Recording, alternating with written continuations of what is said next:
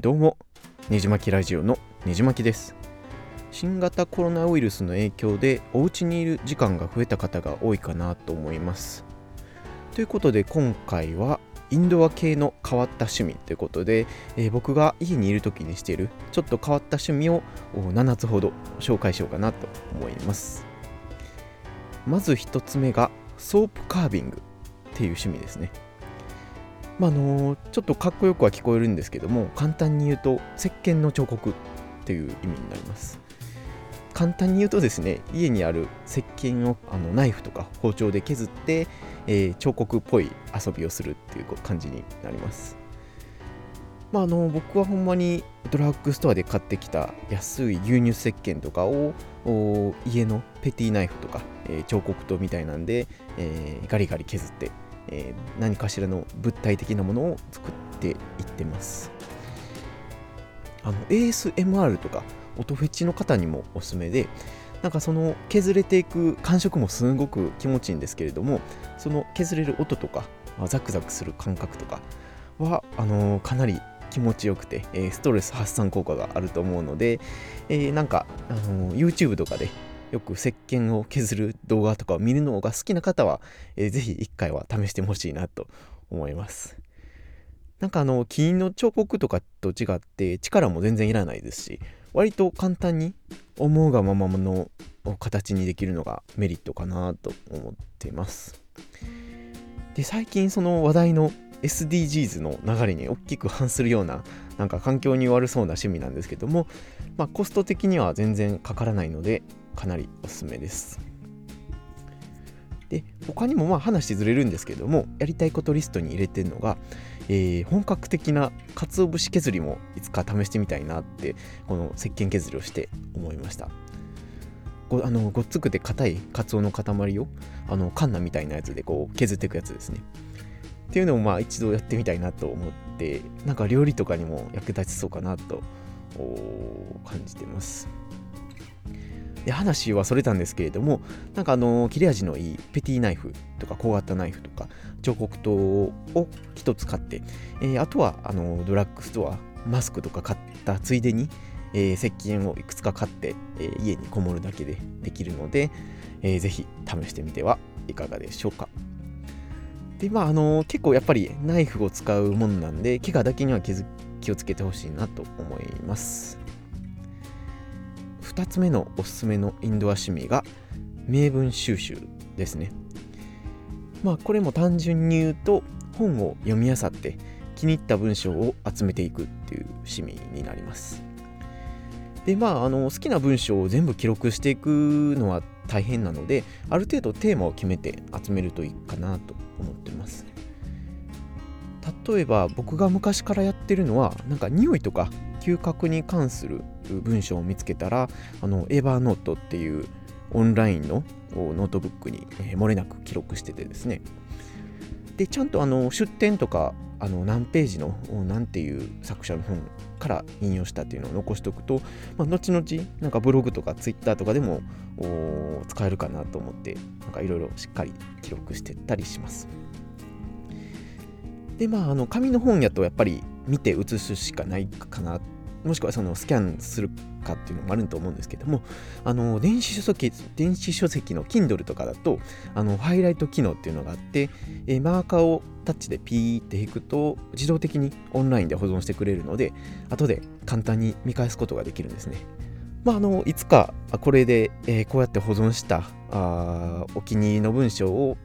ポッドキャストでも紹介しようかなと思っているので、えー、お楽しみにしといてください。えー、まあ、あの手書きでも手書きでもいいですしあのエヴァノートとかのオンラインノートでもいいんですけども、まあ、あの心がなんか荒ぶった時に、えー、開いてみるとしっかりあちょっと生きる気力を取り戻させてくれるので、えー、個人的には超おすすめだったりします。ということで、えー、3つ目のインドア系趣味のおすすめなんですけれども昔の日記に追記していくっていう趣味ですね。まあこれ趣味っているかどうかは分かんないんですけれどもあのー、まあ昔僕結構昔から学生時代から日記を欠かさず毎日書いてて、えー、たまに読み返したりするんですけども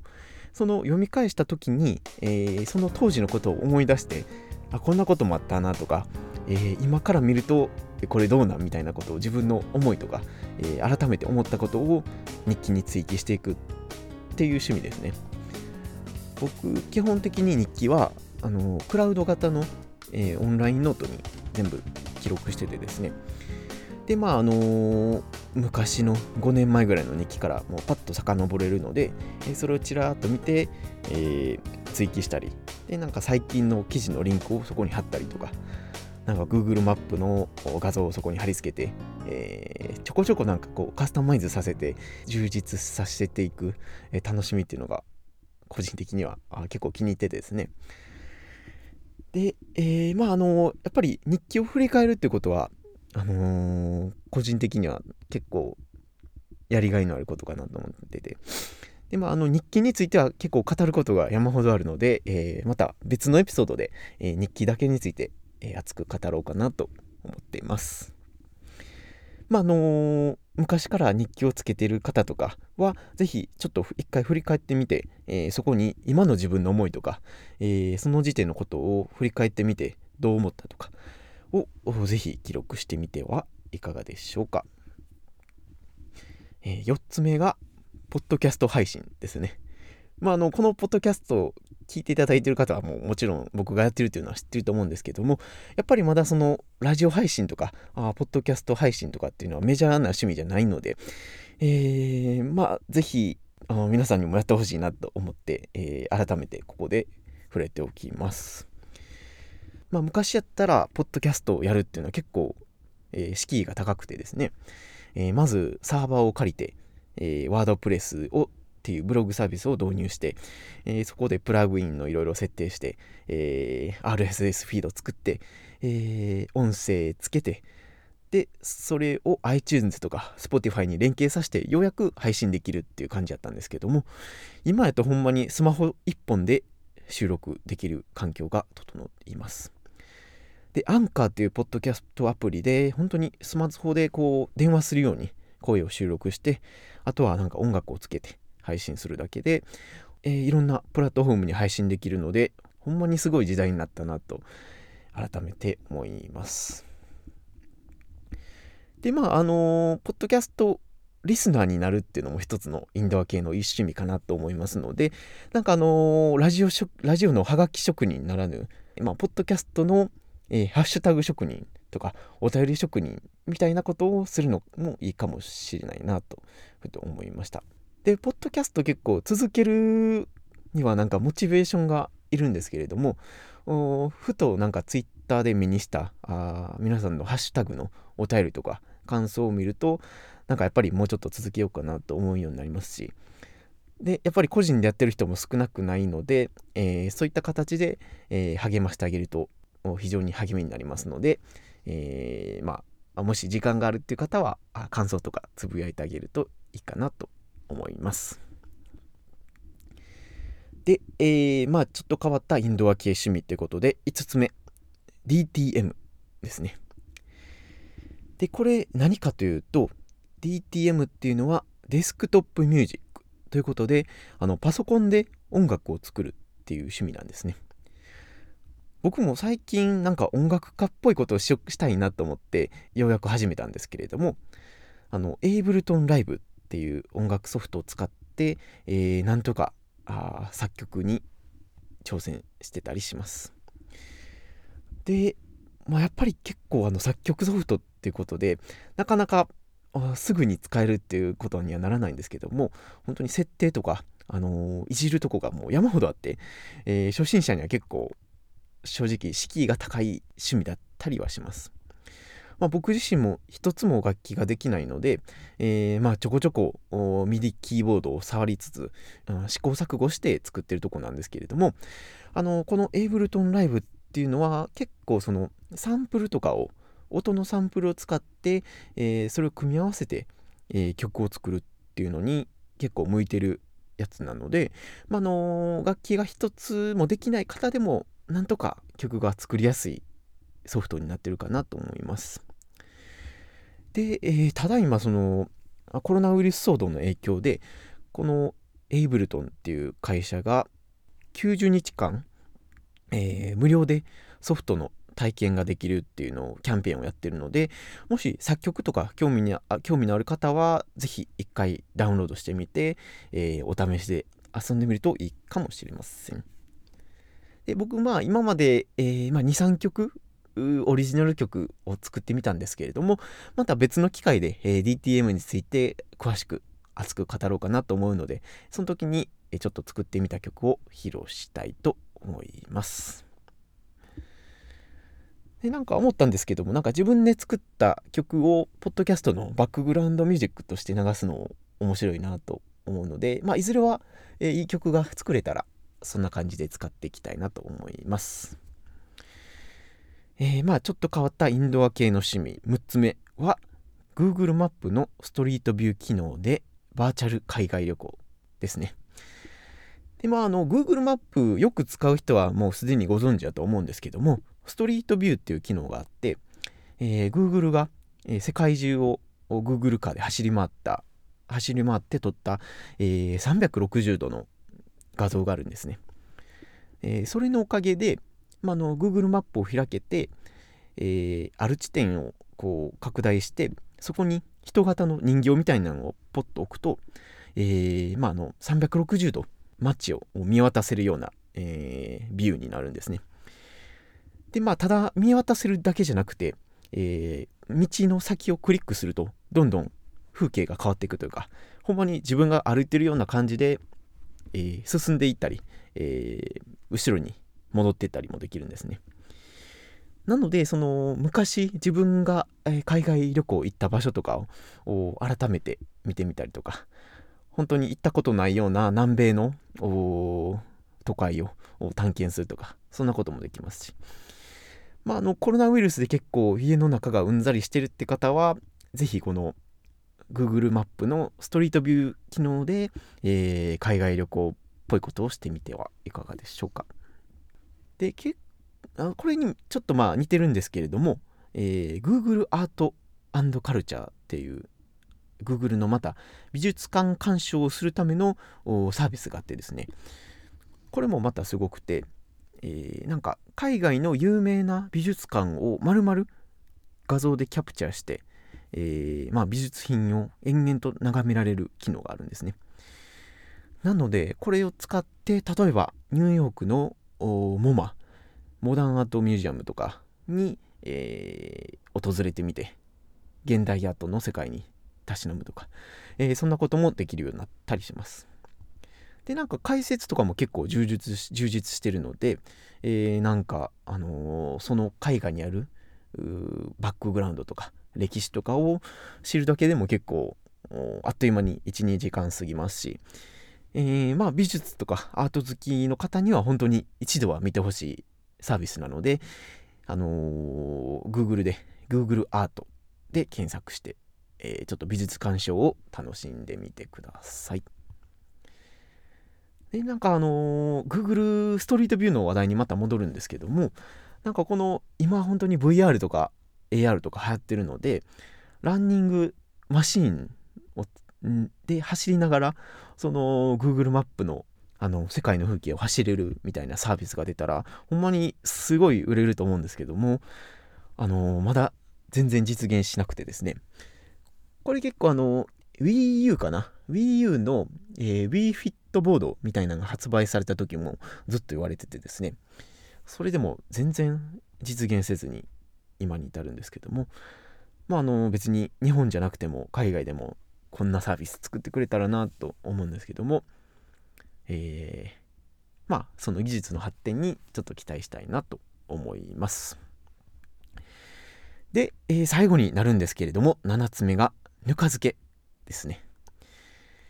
で、えー、実はですね、えー、まあ、僕が世界一周旅行から帰ってきたと、おまあ、ちょっと思ったのがですね、結構日本の発酵文化ってすごい世界に比べても優れてるんですよ。で、実際にその料理好きの間では、えー、発酵っていうワードがですね、英語でも伝わるレベルで、えー、浸透してて、お漬物的なものもあったりとか、で、なんかやっぱり、えー、味噌とか、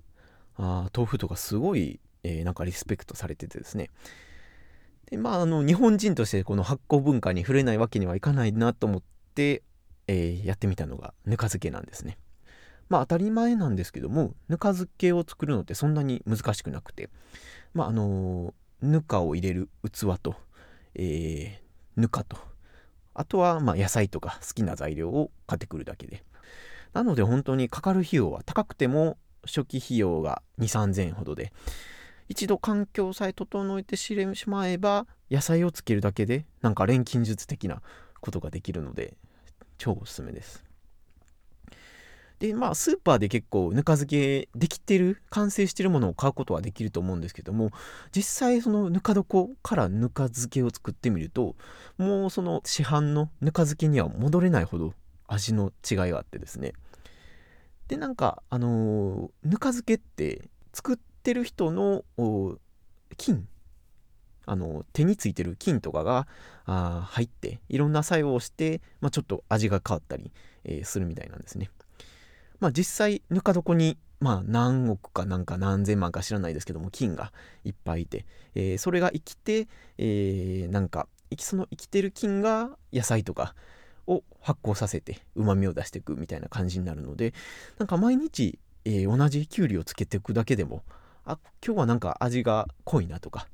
えー、なんか酸っぱいなとかいう、えー、違ったあその変化を楽しむってこともできますしなんかその後味とかも明らかに市販のやつとちゃうんですね。でなんか仕事から帰ってきた後になんかあのー、ぬか床を開けて、えー、こねこねペタペタとなんかぬか漬けをかき回してるだけでもなんかなんか癒される感じになりますし、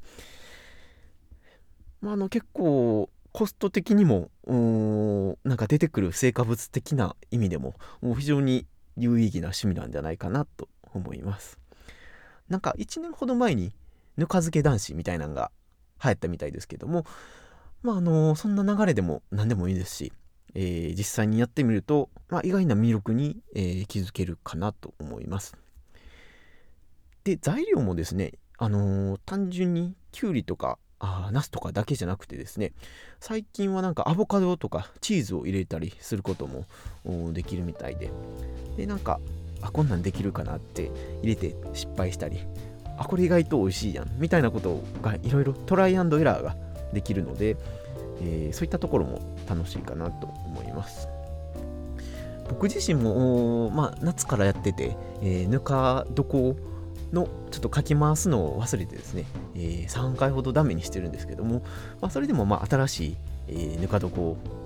まあ、数百円で買ってきさえすれば、えー、新しい環境が整うので、まあ、あのそういった意味でも育ててる感が出るので、まあ、動物の森とか好きな方は ぜひ、えー、ぬか漬けにも挑戦してほしいなと思います。ということで今回インドア系の変わった趣味を7つほど紹介してみました。まあ、最後に改めて振り返って7つお伝えすると1つ目がソープカービング、えー、石の彫刻ですね。2つ目が名文収集。本の好きな文章を記録していくという趣味です。で3つ目が昔の日記に追記していく。4つ目がポッドキャスト配信。5つ目が DTM パソコンでの作曲。6つ目が Google マップのストリートビューでバーチャル旅行。で最後に7つ目のぬか漬けを作る。という7つを紹介してみました。ということで、えー、そろそろ話を終えたいなと思います。